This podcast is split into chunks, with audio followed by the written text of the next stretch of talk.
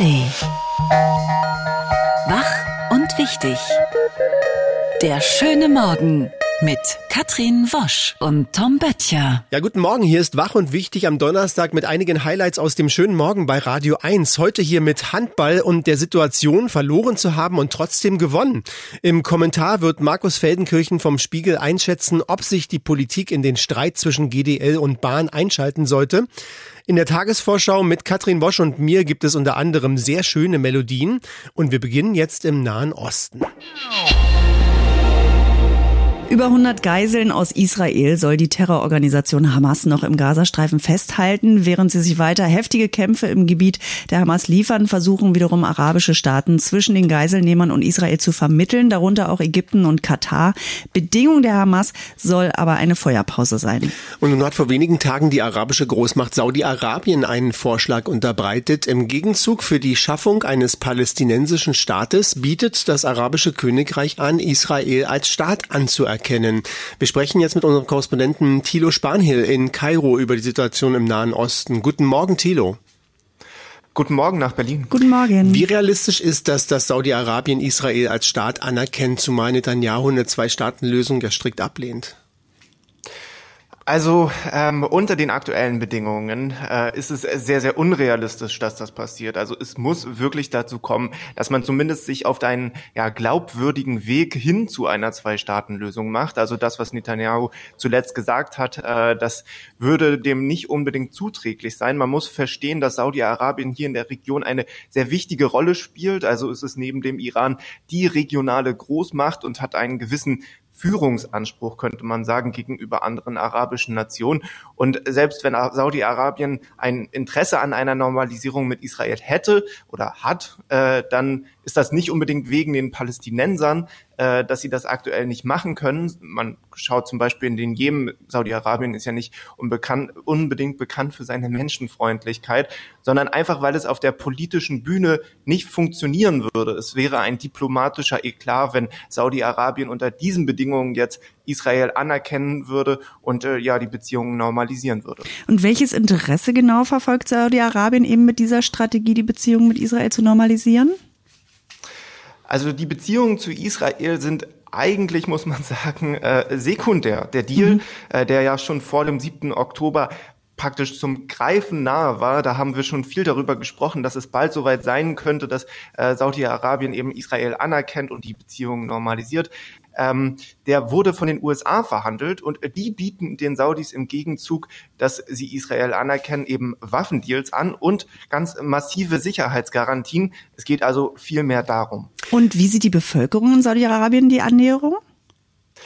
Die Bevölkerung in Saudi-Arabien ist eigentlich durch die Bank anti-Israel und befürwortet den Deal überhaupt nicht.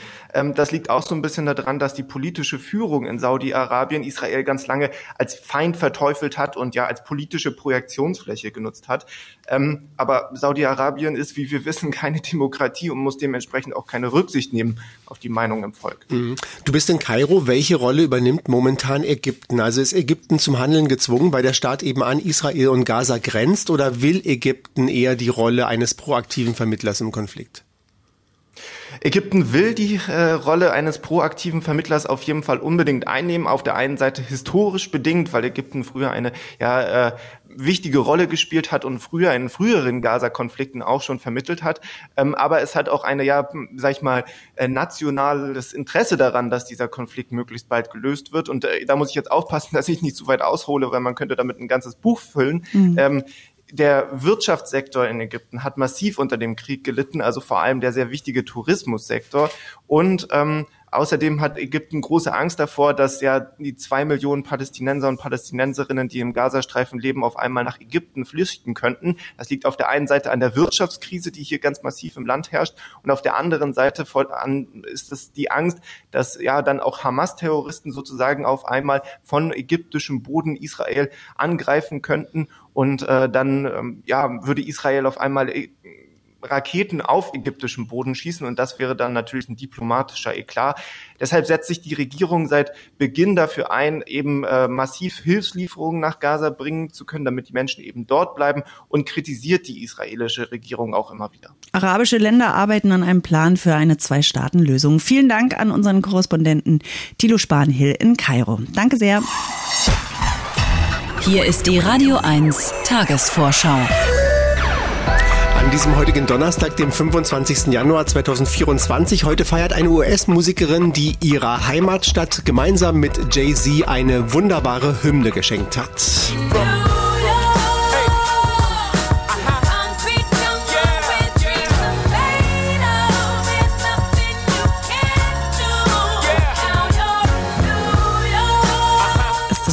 Sie hat zahlreiche Preise gewonnen, darunter 15 Grammys. Ihre Debütsingle im Jahr 2001 landete gleich mal auf Platz 2 in Deutschland.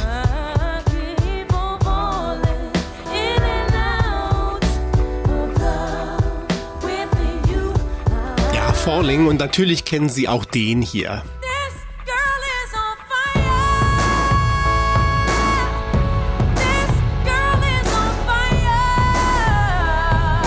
Aber sagen Sie jetzt einfach drauf, oder? Heute, heute feiert Alicia Keys ihren 43. Geburtstag. Herzlichen Glückwunsch. Daran kommen Sie nicht vorbei. Die Sitzungen der großen Notenbanken wie der Fed in den USA und der Europäischen Zentralbank, der EZB, bekommen an den globalen Finanzmärkten höchste Aufmerksamkeit. Der EZB-Zinsentscheid bewegt Aktienkurse, Anleihen und Devisenkurse. Heute ist es soweit. Um 14.15 Uhr wird die neueste Entscheidung des EZB-Rates bekannt gegeben und dann eine halbe Stunde später von EZB-Präsidentin Christine Lagarde öffentlich erklärt fast direkt vor ihrer Haustür. Geht es um Technik und Diversität am Hasso-Plattner-Institut hier in Potsdam findet heute und morgen die Konferenz Empower Her Plus statt. Das Institut holt nach eigener Aussage Frauen auf die Bühne, die Innovationen gestalten, Forschung voranbringen und die digitale Zukunft auf ein nächstes Level bringen. Die Konferenz schlägt eine Brücke zwischen Fachpublikum und IT-Nachwuchs und richtet sich explizit an alle, die Technik und Diversität als Schlüssel für unsere Zukunft sehen. Im weiten Rund. Die Basketballer von Alba Berlin spielen heute in der Euroleague gegen Roter Stern Belgrad. Die Serben kommen mit ihrem Ballzauberer, dem Routinier Milos Theodosic. Äh, die Berliner kontern mit dem Isländer Martin Hermansson, der nach dreieinhalb Jahren zu Alba zurückgekehrt ist und das Spiel tatsächlich sofort schneller und variantenreicher gemacht hat. Alba gegen Roter Stern Belgrad. Spielbeginn in der Mercedes-Benz Arena ist um 20 Uhr. Karten gibt's online oder an der Abendkasse. Im Namen des Volkes. Es ist eine Gewalttat, die im Mai vergangenen Jahres bundesweit schockierte. Während eines Fußball-Jugendturniers am Pfingstsonntag kam es auf einem Sportplatz in Frankfurt am Main zu einer Schlägerei zwischen den französischen und deutschen Spielern. Zunächst soll der 17-jährige Angeschuldigte einen anderen Spieler geschlagen haben. Anschließend soll er einem 15-jährigen aus Berlin einen Schlag gegen den Hals versetzt haben. Das Opfer starb. Der Vorwurf gegen den Angeklagten lautet auf Körperverletzung mit Todesfolge. Die Verhandlung am Landgericht Frankfurt beginnt heute heute und ist nicht öffentlich. Und auf keinen Fall vergessen. Ist eine der erfolgreichsten Quizshows des deutschen Fernsehens.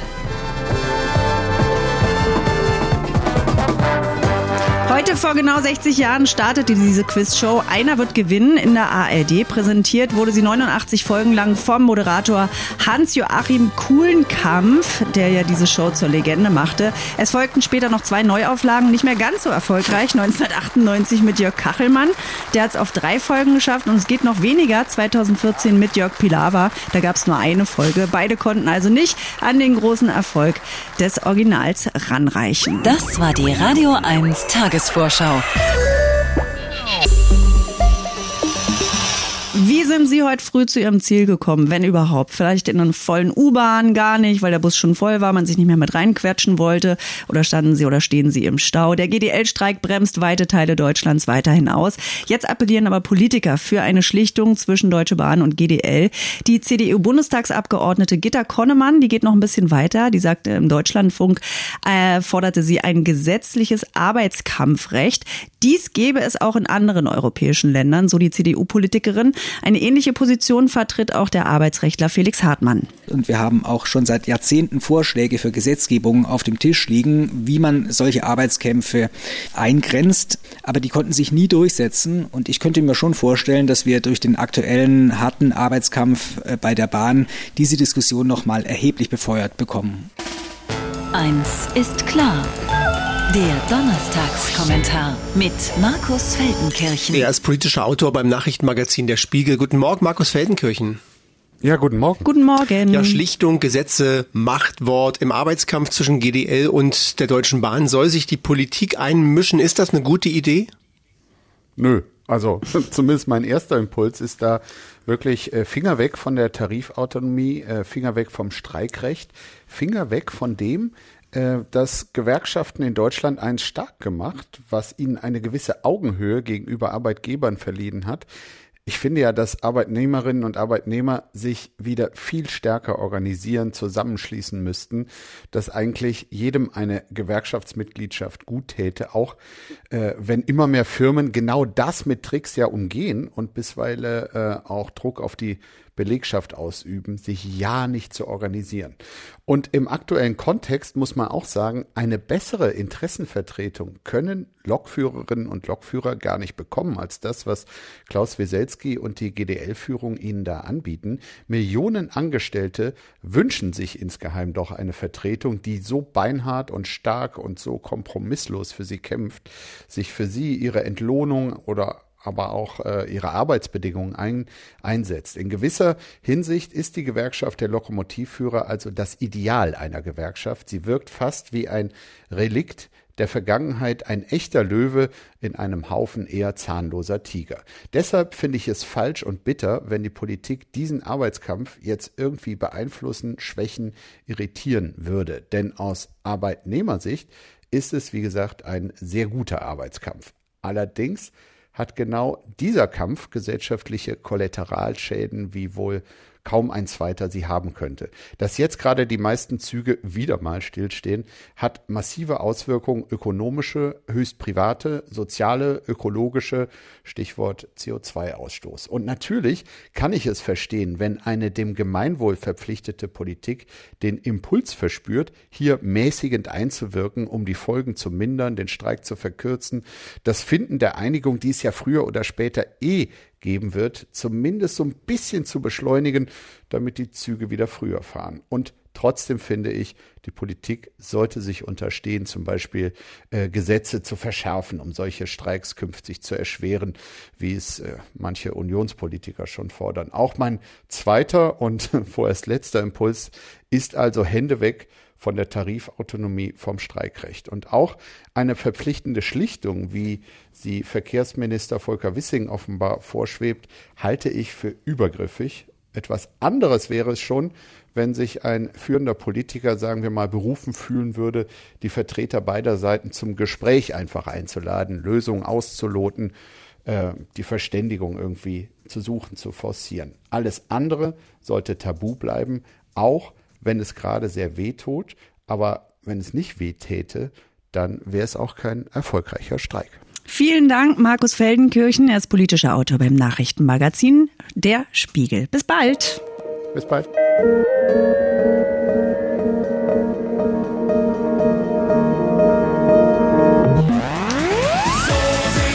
naja. Mit Radio 1 zur Handball-Europameisterschaft. Genau, so sehen Sieger aus. Es war ja fast zu befürchten, wenn es in einem Spiel um nichts mehr geht, außer den Faden ja. bloß nicht zu verlieren, dann verliert man schnell mal den Faden. Die deutschen Handballer haben bei der Heim-EM das Halbfinale erreicht, aber das war schon vor dem Spiel gegen Kroatien klar, was dann auch prompt verloren ging. Unser Reporter Daniel Neuhaus in Köln. Guten Morgen, Daniel. Guten Morgen. Morgen. Was meinst du, war das schlau von den Deutschen, weil sie jetzt Kräfte gespart haben oder ist es doof, weil die im Endeffekt so einen Schwung verloren haben? Also es ist doof, weil sie Schwung verloren haben und es wirklich ein Stimmungsdämpfer war, nicht nur für die für die Fans. Ich meine, die haben viel Geld gezahlt, günstigste Karte 87 Euro gestern mhm. äh, und dann siehst du sowas, aber auch für die Spieler selber, die ja so ein bisschen geflogen sind nach diesem Ungarn-Spiel und die waren alle nur gedämpft euphorisch nach dem Spiel. Die haben sich natürlich gefreut. Sie wissen gegen Dänemark im Halbfinale, das wird ein Highlight. Außerdem haben wir unser Turnierziel erreicht, aber so wollten sie das nicht. Juri Knorr hat sich sogar am Mikrofon des Hallensprechers danach entschuldigt beim Publikum. Hm. Also die hätten es sich auch lieber anders gewünscht und absichtlich hat niemand so gespielt gestern. Wie konnte das denn aus deiner Sicht aber passieren? Erste Halbzeit erfahrene Spieler konnten mit der Situation umgehen, dass jemand vor dem Spiel sagt, äh, herzlichen Glückwunsch, ihr seid im Halbfinale und haben dann ja geführt zur Pause 14 zu 13. Die Unerfahrenen nach dem Wechsel, äh, einige U21-Weltmeister dabei, also viel, viel Nachwuchs äh, mit viel Talent, aber wenig Erfahrung, die haben das irgendwie nicht verknust. Äh, die haben dann, äh, ja, ich weiß nicht, ob das letzte Bit an Konzentration fehlte. Auf jeden Fall haben sie die Bälle an den Torwart und nicht an ihm vorbeigeworfen. Und äh, für die war diese Situation auf jeden Fall überfordernd. Hat sich denn irgendjemand gestern in den Fokus spielen können fürs Halbfinale? Da kann ich eigentlich wirklich nur die, ähm, die erste Halbzeit bewerten, weil, wie gesagt, so viel durchgetauscht wurde nach der Pause. Sebastian Heimann hat mich wieder beeindruckt, äh, der Rückraumspieler aus Göppingen, der zum Beginn des Turniers so gar nicht überzeugt hatte, viele Fehlwürfe hatte, im Ungarn-Spiel schon richtig stark war und gestern auch wieder. Das ist super, mehr Gefahr aus dem Rückraum. Ansonsten David Speth, der Keeper, der in der zweiten Halbzeit gespielt hat, war stark. Ansonsten hat sich niemand überraschend in den Vordergrund gespielt. Ist Heimann der mit dem härtesten Wurf der EM? Ja, über den sein Keeper David Speth sagt, wenn du die Bälle von ihm abbekommst, hast du einen blauen Fleck am Arm. Oh Der Gott. gerne mal mit 120 Sachen aus sechs Metern Entfernung. Möchte man nicht Keeper sein. Morgen Abend geht's also, du hast es gesagt, im Halbfinale gegen Dänemark. Das ist die wohl schwerste Aufgabe, die es momentan gibt. Wie können die Deutschen das gewinnen? Sie brauchen den perfekten Tag. Ich habe gestern irgendwo ein Spielerzitat aufgeschnappt. Wir brauchen die beste Leistung seit Jahrzehnten. Ähm, Das trifft es vielleicht. Und Julian Köster fordert, dass er die Arena so doppelt so laut hören möchte wie bisher. Ich weiß nicht, wie das gehen soll. Äh, Stimmung war ja bisher schon äh, echt super in den vergangenen Spielen, gestern ausgenommen. Also die Deutschen brauchen wirklich einen Sahnetag. Äh, Die Dänen dreimal in Folge Weltmeister, auf allen Positionen doppelt mit Weltklasse-Spielern besetzt. Es muss wirklich alles zusammenpassen. Äh, Ist ein bisschen wie ein DFB-Pokalspiel im Fußball. Äh, Klein gegen groß, die Deutschen als Außenseiter, aber völlig ohne Druck und das kann ja in dem Fall vielleicht dann auch beflügeln. Bei den Dänen spielt ja Matthias Gitzel, der spielt ja eigentlich im Verein äh, bei den Füchsen Berlin und wird als bester Handballspieler der Welt gehandelt. Was macht den so besonders und wie kann man ihn stoppen? Äh, gar nicht stoppen, glaube ich. Das ist wirklich schwierig. mit fairen Mitteln. Ähm, der kann halt alles. Ne? Der ist super torgefährlich, ähm, äh, ist aber auch gleichzeitig ein toller Passgeber, äh, ist in der Defensive einsetzbar. Der spielt auch bei den Dänen fast immer durch. Ähm, den kannst du so nicht ersetzen und deshalb musst du versuchen, äh, nicht, nicht aus dem Spiel nehmen und deshalb musst du versuchen, äh, die Dänen irgendwie vor andere Probleme zu stellen. Und das wird die große Aufgabe fürs deutsche Team sein. Hm. Er soll ja ruhig auch bei den Füchsen Berlin immer gut spielen. Für Dänemark morgen man vielleicht nicht ganz so gut. Mal sehen, wie es dann wird. Wir werden uns widersprechen. Dankeschön, Daniel Neuhaus nach Köln. Bis neulich. Die Radio 1 Denkpause. Heute mit William Somerset Maugham, Dramatiker. Die Natur ist wirklich weise. Der Mensch hat zwei Ohren und nur eine Zunge. Er sollte eben doppelt so viel hören wie reden. Ende der Denkpause. Das war's mit Wach und Wichtig für diesen heutigen Donnerstag. Wenn Sie mögen, können wir uns morgen früh dann wieder hören mit einer frischen Ausgabe. Bis dahin, tschüss. Wach und wichtig. Der schöne Morgen. Montag bis Freitag immer ab 9. Mehr Radio 1 auf radio1.de und in der Radio 1 App.